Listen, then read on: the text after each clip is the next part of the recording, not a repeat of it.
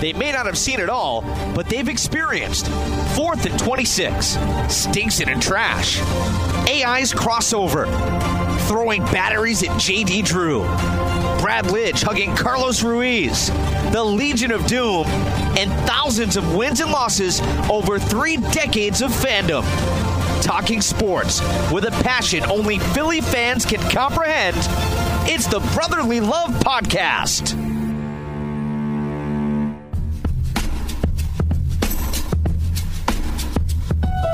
Here are your hosts, Joe O'Donnell and John Mita. What's up, iTunes? What's up, SoundCloud.com? It is the one and only, you know what you love it, Brotherly Love Podcast. Download us, stream us, whatever your flavor. We're with you. Joe O'Donnell, Johnny Mita here with you. Johnny Mita, always a pleasure, brother. How are you? Uh, no doubt, man. Our Super Bowl predictions were pretty spot on, my friend. Pretty spot on. Yeah, they were. Unfortunately, uh, those stinking Patriots. Like, it's unbelievable to think. Uh, seeing signs from the parade. Kids are like 15 years old in Boston. Growing up, they've seen 10 titles. Hard to fathom. Is that not depressing? I mean, it's not. It's almost like it's not even fun. Like, what? How is it fun being a Patriots fan? There's like zero adversity. Brady gets suspended four games. That's Tommy. We'll be fine. Come back win the Super Bowl. like, I don't get it. Anyway, uh, let's talk about the game. Let's start right there. We will talk a little Sixers because John Mita's got an interesting question to pose. We'll talk a little Eagles and this Jason Peters possible pay cut or restructuring of his contract. And we'll have our rant, which we haven't had in a while. But we're going to start with the Super Bowl. The NFL season uh, officially over. It's the official NFL offseason now, as short as that is usually. 34 28 in overtime, the first Super Bowl in history, 51 of them to go to overtime. Patriots win at 34 28. They score 19 points to the Falcons, zilch in the fourth quarter, and then the six more, obviously, in overtime. They didn't need to kick the extra point. Why would they? 34 28 the final. Belichick and Brady stamped themselves as the greatest coach and quarterback, at least maybe less of an argument than you had before. Five rings for those two. They win with whatever cast of characters is around them, whatever their schedule is, whatever their injuries are, their suspensions. They trade players that you think are big pieces, and at the end, they're at the top of the mountain again. I'll pose the question to you, John Mita, because there were stretches of the game, unfortunately, I missed. Uh, party environment, making sure the kids weren't going to, like, you know, burn the house down we were at. So I missed things. And then I drove back. I was like, oh, you know, there's eight minutes left. They're down a couple scores. We live like five minutes away from the place we're at. I get back, and the Patriots have the ball, and they're about to start a drive to tie the game and eventually force overtime. So when I finally like locked in late in the fourth quarter, when the game was already more than interesting, it was just a matter of time because you could just tell Atlanta was rattled and New England was rolling. Um, so I'll, I'll, pose the question to you: bigger choke job or bigger miraculous comeback uh, in the case of the Patriots and the Falcons? I'm gonna have to say bigger choke job, and here's why. Julio Jones makes this miraculous catch. He's being defended by the play by former Eagle Eric Rowe, and he makes a sick catch on the sideline. He toe taps, and Atlanta has the ball. They're still up eight points and they have it first and 10 on the 22 yard line of the Patriots, and they, they just choked out. And all they had to do was run the ball three consecutive times, burn some clock, force the Patriots to use their timeout, and then kick, which essentially is a very makeable field goal. What do they do? They try to pass on first down. They get called for a holding penalty essentially it knocks them out of field goal range, and then they have to punt. It's just they blew it. If you go up 11 points under five minutes to go in the game, I don't care how many timeouts the other team has. That is a very hard scenario to overcome, and they just blew it. They should have been able to kick that field goal, put make themselves in a two-score game. Essentially, they get forced to punt the ball and give you know, the greatest quarterback, arguably now, I think it's stamped, it's official, of all time, the ball back, to just get eight points. And granted, you have to be successful in the two point version, but once that happened, you just had this eerie feeling Falcons are going to lose this game. Tom Brady's going to step right up to the plate and finish it off in style.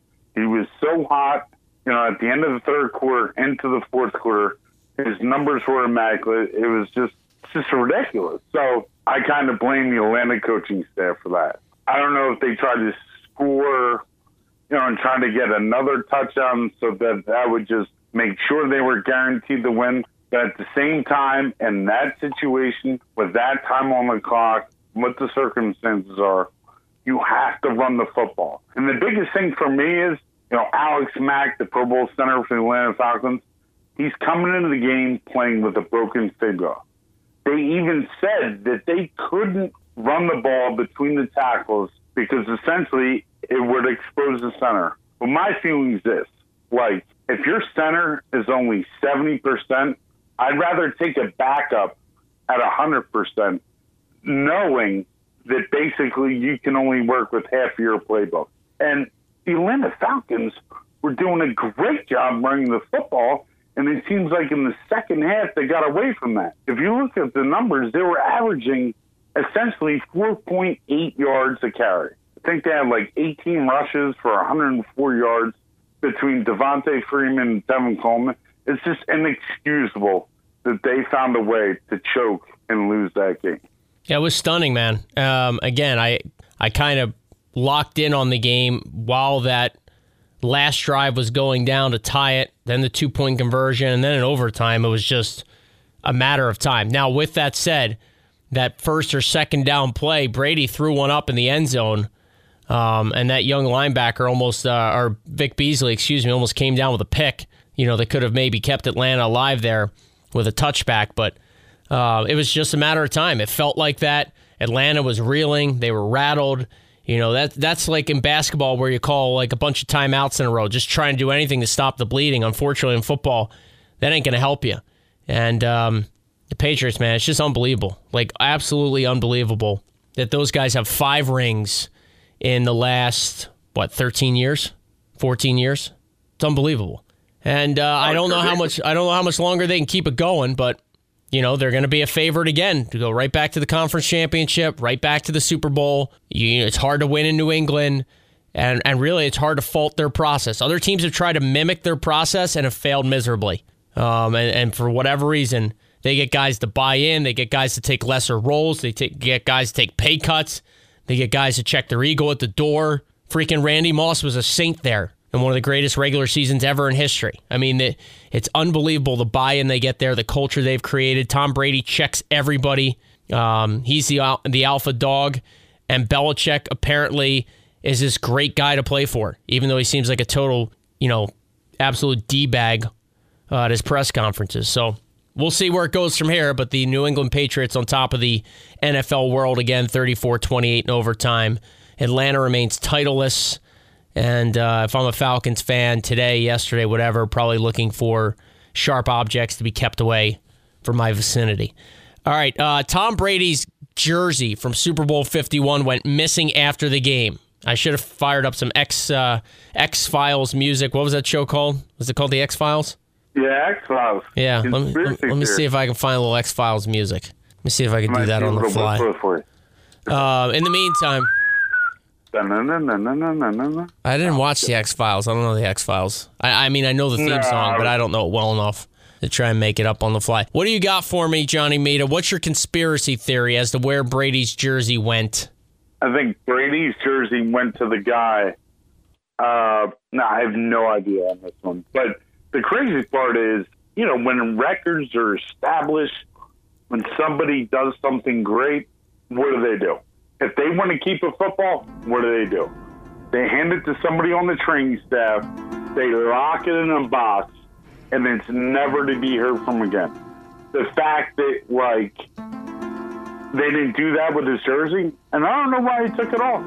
I'm sure he could have got a double XL championship shirt, thrown it on, and just never taken off his jersey. Because that thing should have been flown right to Canton that night. And it is pretty funny though. I, am not going to you. I think it's hilarious the fact that it went missing. Were you leaning and towards pretty, the fact? Do you think he gave it to the deflator?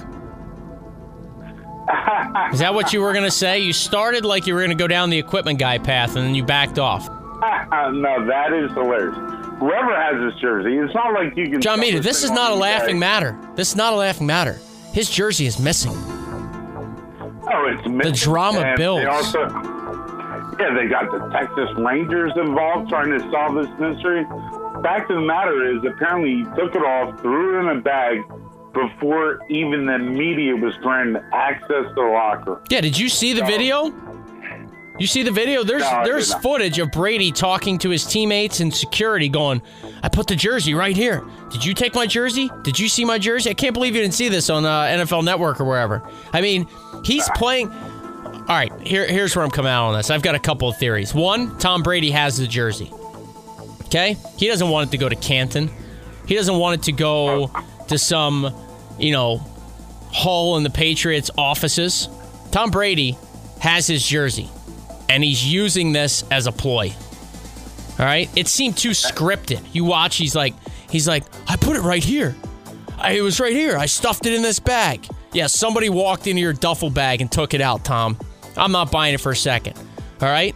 That is hilarious. I love that theory, by the Now, way. Now, Brady has this even- jersey for a couple of reasons. One, it's to keep because he becomes the goat with it, and again, he wants it. It's it's probably the most prized piece of memorabilia he could ever have.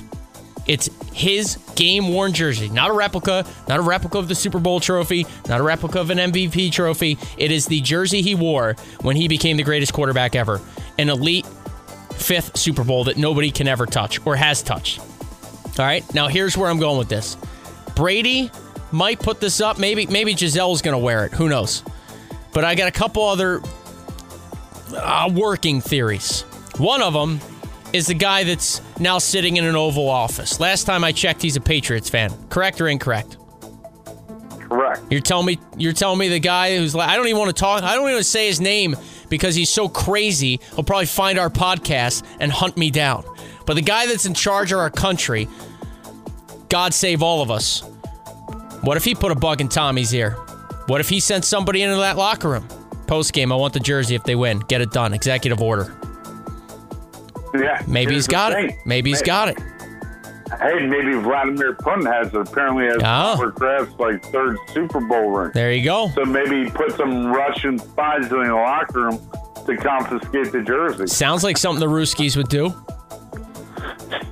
I'm just telling you, man, if you watch the footage that they show where it's like the mics are on, the cameras are on, and Brady's telling security and asking his teammates, he's like looking at Amendola or somebody. He's like, hey, did you see my jersey? It was so fake looking. I'm like, this guy's got his jersey. There's not a doubt in my mind that he either stashed it somewhere or gave it to the deflator and said, you hide this thing. The deflator's covered for him in the past. And Tom Brady has his Super Bowl jersey. It's not stolen. It's not lost. It wasn't misplaced. He's got it. He's got it hidden away. Nobody will be talking about this thing for, you know, in a couple of days. It'll all blow over. The jersey will never miraculously turn up unless it ends up in the White House. And Tom Brady's got his jersey. I'm telling you right now. That's awesome. Love All right, it. that's my conspiracy theory. Enough of the X Files music. Goddamn Patriots won it again. All right, uh, you wanted to talk a little Eagles. Yeah, go ahead. What do you got? the deal with it. I mean, how about they win it without Rob Gronkowski? I know. That, that that's that's the other thing that's just remarkable. You know, their best offensive skill player. Pretty crazy. Maybe the most dominant player offensively in the sport. Yeah. All right. Let's talk about the Eagles. Yeah, what do you got? Jason Peters, they they've approached him about restructuring his contract. Is that what you're is that is that the latest news? Yeah, so the big story in Philly news in the last couple of days is the fact that apparently the Philadelphia Eagles have approached their Pro Bowl left tackle Jason Peters, and they want to talk to him about possibly taking a pay cut this year. He is set to make eleven point seven million dollars. This is the last year of his contract, and they approached him about doing that. And the question is, or my question to you, Joe, is what do you do with him? In my opinion, you you find a way to keep this guy. Everybody thought that he was essentially cooked. He hated Chip Kelly. He missed a lot of games. He just had he just had no parts in wanting to play for that man, Chip Kelly. Zero. He comes back this year and he was an absolute dominant force. So, in my opinion, I would find ways to cut other guys. You know, specifically maybe like Jason Kelce that makes like three to four million, maybe Connor Barwin that makes you know close upwards of seven million dollars. There's your eleven million dollars. You cut those two players right there, and you let Jason Peters play out the last year of his contract. Yeah, but you, you can't pay him $11 million, dude. He has to understand that. He has to. I mean, the, eh, he absolutely has to understand that. He's not an $11 million tackle anymore. He's not an $11 million tackle think- when he's going to spend three games on the sidelines, you know, not finishing the fourth quarter, or he's going to miss a start, or he's going to limp off the field in the second quarter and come back late in the third. I mean, that you don't pay a guy almost a million dollars a game for that. I'm sorry you don't. I love Jason Peters. I know there's nobody better off the street. I know you can milk another year, maybe two out of him, even though the last couple of years we kind of thought this was it. I don't want him to leave the organization, but he. If he's going to make $11 million next season, he better play with a ski mask on and a gun in his back pocket. Yeah, but Joe, think about it. If you let this guy go, you don't think one team will sign him to a $10 million contract? Oh, I could probably think of 15 to 20 teams that would do that. Well, what's the going rate for left tackles? It depends. You know, average ones make five to six million dollars. You know, good ones with that make the Pro Bowl essentially every year. All right, here I'm seeing the, the top four salaries 2017 for tackles. All right, they're all left tackles, okay. obviously. Trent Williams, right. 13.6 million. Terron Armstead, okay. is he with the uh is he with the Saints? 13 million. Tyron Smith, twelve point two million. Cordy Glenn, twelve million. Never even heard of that guy. Yeah. So there you go. Uh, yes, Terron Armstead is with the with the Saints. Eric Fisher, left tackle for the Chiefs, twelve million. Uh, David Thomas make? He makes eleven and a half. David okay. Bakhtiari of the Packers is making twelve. This is according to sport uh, Spotrac.com. Uh, then you've okay. got Joe Thomas, 11 and a half. You got Lane Johnson, 11.2. Jason Peters is making just over $10 million according to this next year. Now, your $11 million figure might factor in uh, some bonuses yeah. and whatnot. Russell Okung is in there. So the Eagles are paying both their tackles top 11 tackle money. Johnson's eighth, Peters yeah. is 11th if this website is correct. Nate Solder of New England is making less than Jason Peters. Duane Brown in Houston, Joe Staley, Michael Oher, uh, or however you pronounce in Carolina. He, yeah. He's only making 7.2 million.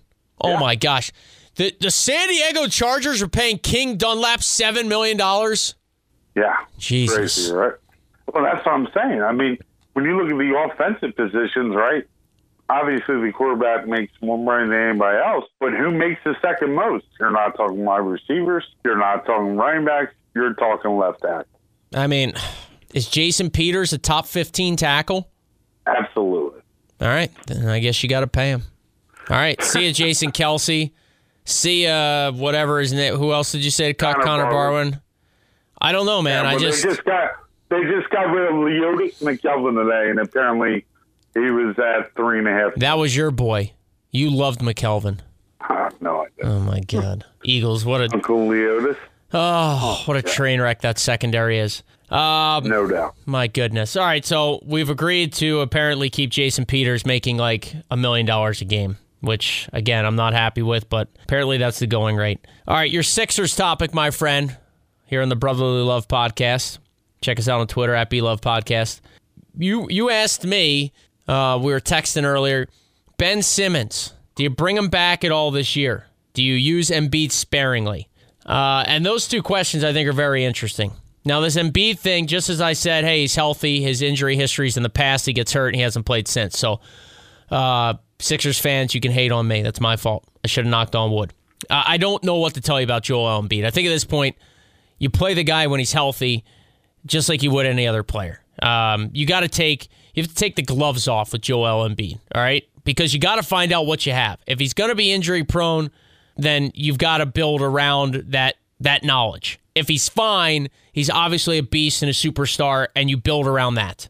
And I think that's how the Embiid thing will eventually play itself out. I, I, I pray to God he doesn't turn into Yao Ming Jr., where it's like, you know, miss a season, play a season, miss a season, and then his career comes to a freaking end.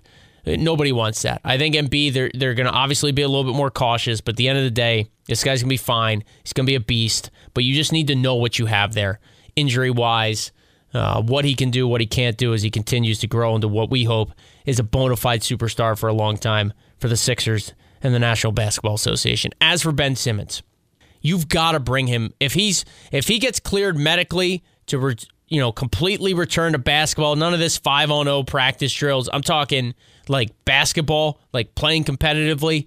You have to, you have to, John Mita. Even if there's ten games left, you have to see for his experience what it's like to play in the NBA. Those 10 games, 15 games, six games are huge, whether you're in it or not from his standpoint to knock some of the rust off, to play competitive basketball. The Summer League's a joke, dude. All right? You have to get Ben Simmons back as quickly as possible to a high level so he can help you win in the future. Sitting him on a bench and letting him work out all the time is not going to help the Sixers long term. If he gets cleared and he can return, I don't care if there's two games left and the games mean nothing. You play him. He needs to see what it's like to play in games that matter in the NBA. That's my take. You know, from that standpoint, I completely, I completely agree with you one hundred percent. He's got to come back. You got to see what the chemistry is like. There's a lot of questions on the team. You have Nerlens Noel. He's going to be a free agent. You have the logjam with Jahlil Okafor, who essentially, you know, talks if he is up. And this is another topic that the New Orleans Pelicans that they've been in talks with them for you know possibly a first round pick. So I agree with you 100%. My question is, you know, we don't know how bad this injury is. Last time Joel Embiid stepped on the court, they played the Houston Rockets. He dropped 34 points at like 11 rebounds, three blocks, whatever. He he killed it. I'm just wondering if the Sixers are like, we're just going to hold him out. We had the best record in the NBA last month better than any other franchise, and we're going to make sure that we have our stake in this year's lottery. Because when you look at this year's lottery coming up, Joe, I don't know if you know it or not, but in my opinion, this is the best draft class coming out since the draft of LeBron James, Dwyane Wade, Carmelo Anthony. So you have to write yourself and make sure that you get a top five pick. But so you are looking for one more tank? No, I'm not looking for a tank, but I'm not looking to try to make the playoffs. You know, everybody was getting hyped up. They won so many games. So let's try to make the playoffs. But essentially, that won't accomplish anything because you essentially need at least one player, if not two. Depending on what the Lakers do this year, they're kind of in a little bit of a tank mode. But if you could secure their pick, it's top three protected. But essentially, if you could get two picks in the top 10 this year to go with the assets you have with Joel Embiid and Ben Simmons, this franchise will be set. LeBron James, he's aging in the tooth. You know, they will be able to compete for a championship, you know, in the next three to four years, in my opinion. Right now, the Sixers are 18 and 34 with their loss tonight to San Antonio. Only Brooklyn is worse in the East.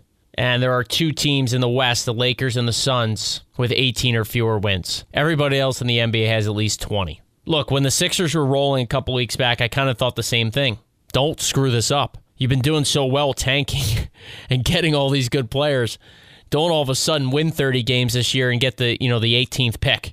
But then again, the, the building was hyped. It was sold out. Embiid was talking playoffs. The town for two weeks was in a Sixers frenzy, right? And again, I go back to point I've made several times on this podcast. You need to experience that winning if you're ever going to, you know, learn how to win and be really good. You can't just lose all the time. It's miserable. It's a miserable culture. So at least they are having some mild success this year. If they finish with 25 wins, is it a good season? Uh, I think by their expectations, they'll probably take it.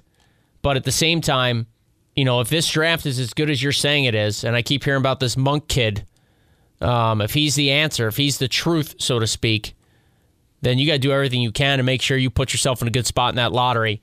And hopefully you get the Sacramento, you know, you can always swap with the Kings if their pick's better. And just pray to the basketball gods that the Lakers, you know, finish fourth in the lottery or fifth in the lottery. And then the Sixers could end up with, like you said, two top 10 picks. And maybe they get the fourth pick or the fifth pick and the eighth pick. Uh, you could always par- parlay one of those into a trade. You know, Sam Hinkie the hell out of this thing. So we'll see where they go. But I think if Ben Simmons is cleared, I don't think he's going to help your team that much as a fresh face rookie. He's not going to equal like eight wins down the stretch, I wouldn't think. You got to get him into some games so he knows what it's like and you know what you have. And you mentioned chemistry, great point. You got to get some chemistry with these guys. Yeah. All right. No doubt about it, brother. Let's get into the rant. My rant's short, so I'll start. Uh, the right. Boston Bruins just fired Claude Julien, Claude Julien, if you're French. All right, ten years as the Bruins head coach, helped them to seven playoff appearances, I believe. Stanley Cup title. They missed the playoffs the last two years. Boston's on the cusp of a playoff spot this season, but they gassed Claude Julien. So George McPhee and the Las Vegas Golden Knights now have their head coach, even though they haven't officially announced it yet. If they don't hire Claude Julien to run their first year franchise next year, they're insane. I expect them to make that move sooner rather than later because who knows who else might be interested in Julien's services. It is a cutthroat business in the National Hockey League. You know, Boston's above 500. They are a team that won the Stanley Cup just five years ago, and now they fired their head coach, who was the longest tenured in the National Hockey League. It's not an easy business, but with all the winning Boston's doing around the Bruins, a la the Patriots, uh, I think things got a little tight around the neck of Claude Julien. Was the message stale? I don't know. But their interim head coach, Bruce Cassidy, hadn't coached in the National Hockey League in like a decade. So I don't think he's going to get the job done. Uh, found it very interesting as well. The Bruins fired him the day of the Patriots parade. Why not bury it in the news as much as you can while you still have one more day of Patriots pandemonium? So Claude Julien fired by the Bruins. He'll be the next head coach in Las Vegas. Book it. It'll happen sooner rather than later. All right, Johnny Mita. Your turn, my friend, and I know this one is uh, is a passionate one for you. The stage is all yours. Yeah, and my rant, you know, has to do with the National Football League and specifically the Hall of Fame. So this year, two Eagles were up. You know, Eagle by short term, which is Terrell Owens and Brian Dawkins, and both these guys. T.O.'s been on the ballot for a couple years now. Brian Dawkins, this was the first year he became a finalist. First year he was eligible. And I found out who got elected to the Hall of Fame, and it's got me pissed off. Now, they elected Jason Taylor. Okay. Was Jason Taylor a great player? Sure. Okay. He had 139 sacks. I'm not going to take anything away from that. But, you know, when you look at the Hall of Fame, look at the voting, a lot of times they do take defensive players from like defensive ends, people that have had sacks like the Reggie Whites, the Bruce Smiths of the world. I get it. But when you look at a player like Brian Dawkins and everything that he did for his franchise, and let's also look at how he kind of revolutionized the safety position. Was that first safety that could basically do everything. And I know there's pretty much there's only been a couple safeties elected to the Hall of Fame. So it's one position like that's extremely difficult. And he was quoted saying is he made the trip. He was waiting in his hotel room for somebody to knock on the door and nobody came. And to me, it's an absolute atrocity. I believe that he's a first ballot Hall of Famer. If you look at his numbers, they're absolutely ridiculous. If you look at, you know, what he did for the Philadelphia Eagles franchise, it's not like the Philadelphia Eagles had fantastic offenses like the pa- like Patriot offenses or the San Francisco 49ers. You know, that team, that era, it's because of their defense. That's why they made so many games. And for them to elect a guy like Jason Taylor and the kicker, Morten Andersen, and I know this is the fourth year he's up. There's pretty much only one kicker in the Hall of Fame. I guess the punter, Ray Guy.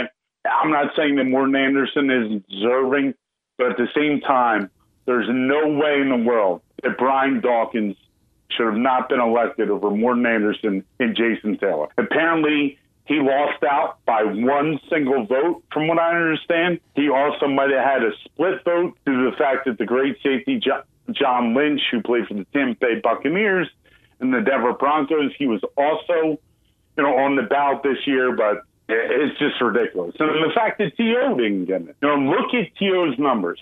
Now, people could say he's a franchise killer you know, what he did off the field, he didn't get along with the media. I get all that. But you can't tell me that this guy's not a Hall of Famer. When I look at Hall of Fame, uh, when, when it comes down to it, I, uh, for me, the marker is is this guy top five at his position all time? And there's no doubt in my mind that Brian Dawkins, you can't say that he is not top five at his position all time. It's just, it's an absurdity. I think it's ridiculous. I know one day Brian Dawkins will get in the Hall of Fame. I will be taking that trip to Canton when he does get in, but I'm just pissed off at the writers that that they just didn't put this guy in because listen, I'm not taking anything away from Jason Taylor. He was a great player. But you know, what did he do in the playoff? Right? And and, and Jason Taylor's soft, man. Jason Taylor's a soft football player. Brian Dawkins I, I just is a leader. Brian Dawkins You know, changed yeah. the way offenses thought about running their play calls because they didn't want to get their heads taken off. Brian Dawkins struck fear into the opposition. Jason Yeah, Taylor's is soft, exactly. man. Jason Taylor's just soft. Bottom line, bunch of sacks, but who feared Jason Taylor? Yeah. Is he a Hall of Famer? Sure. But is he a first bout Hall of Famer? No. Not a chance. In the Not a chance. no way in the effing And, world. and you're right. Ridiculous. You're right. John Lynch and Brian Dawkins probably cost each other a few votes. You see it happen all the time with sluggers in Major League Baseball or pitchers, you know, relief pitchers that are up against one another, and you know who gets their who gets writer XYZ's vote, and that's just the reality of it. It stinks.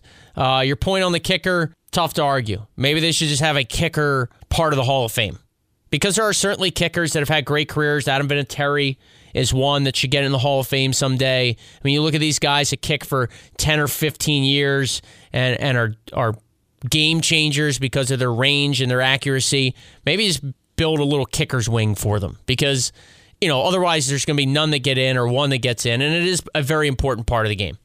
But you're right. There's no reason that Morten Andersen, Gary Anderson, or any of the Andersons should get in the Hall of Fame before Brian Dawkins. I'm sorry. It's just it's just a fact. Now, the thing that I love the most about B Dawk is just how distraught he was. You know, he said he didn't want to go in person. And then he kind of got convinced to go. And then he was just, he's bummed, man. And he said, I'm never going back again. Like, he's not going to go sit there and go through that misery. And you know, it just ate him up, man, because that's the type of player he was emotional, spirited, um, just just a guy that you wanted to be around if you're a football player. And and I just see that same thing, man. He was probably going through the highs and the lows throughout that day, praying he was going to get in. He wants it bad. And that's what makes Brian Dawkins so great. He wants it bad. Some guys probably could care less if they don't get in the Hall of Fame. T.O. took to Twitter like the punk that he is and started complaining. Did Brian Dawkins do that? Nope. I'm just going to get back to the grind in Philadelphia, trying to help make the Eagles better, but this one stinks. He dropped his old, like, God dong it in there, or whatever he used to say. Uh, you know, like that's just Brian Dawkins, man, and that's why we loved him because because as much as he wore his emotions on his sleeves, he's uh, responsible, he's professional, and at the end of the day, he just wants it worse than anybody else. And and you know what? Someday I hope Brian Dawkins does get in. he will. All right, brother. Always a All right, pleasure. buddy. We accomplished Another a lot again. show. We accomplished a lot again. Podcast number 81. And, and we figured out the Eagles' problem with Jason Peters because I just looked up salaries, and if they're comparable, just pay the guy. Even though I don't really think, you know, you should give in to a guy that's like 50 years old. Tell him to take a damn pay cut. take a pay cut. You want to be here that bad, Jason Peters? Take a pay cut. That's my take. They'll probably end up paying him. All right, brother. As always, a pleasure. Uh, we'll try and get up in the next week or so, um, and and just just rock it out like normal. Sound good? All that, no doubt, no doubt. All right. The Roots will take us out. The Illadelph. What, what? Follow us on Twitter at Love Podcast. Appreciate all the love and support. Johnny Meter, you're the man. You're the best, Joey. All right. Peace out. Brotherly Love Podcast, SoundCloud, iTunes. You know what's good. You know what's good. Till next time, we'll see. you.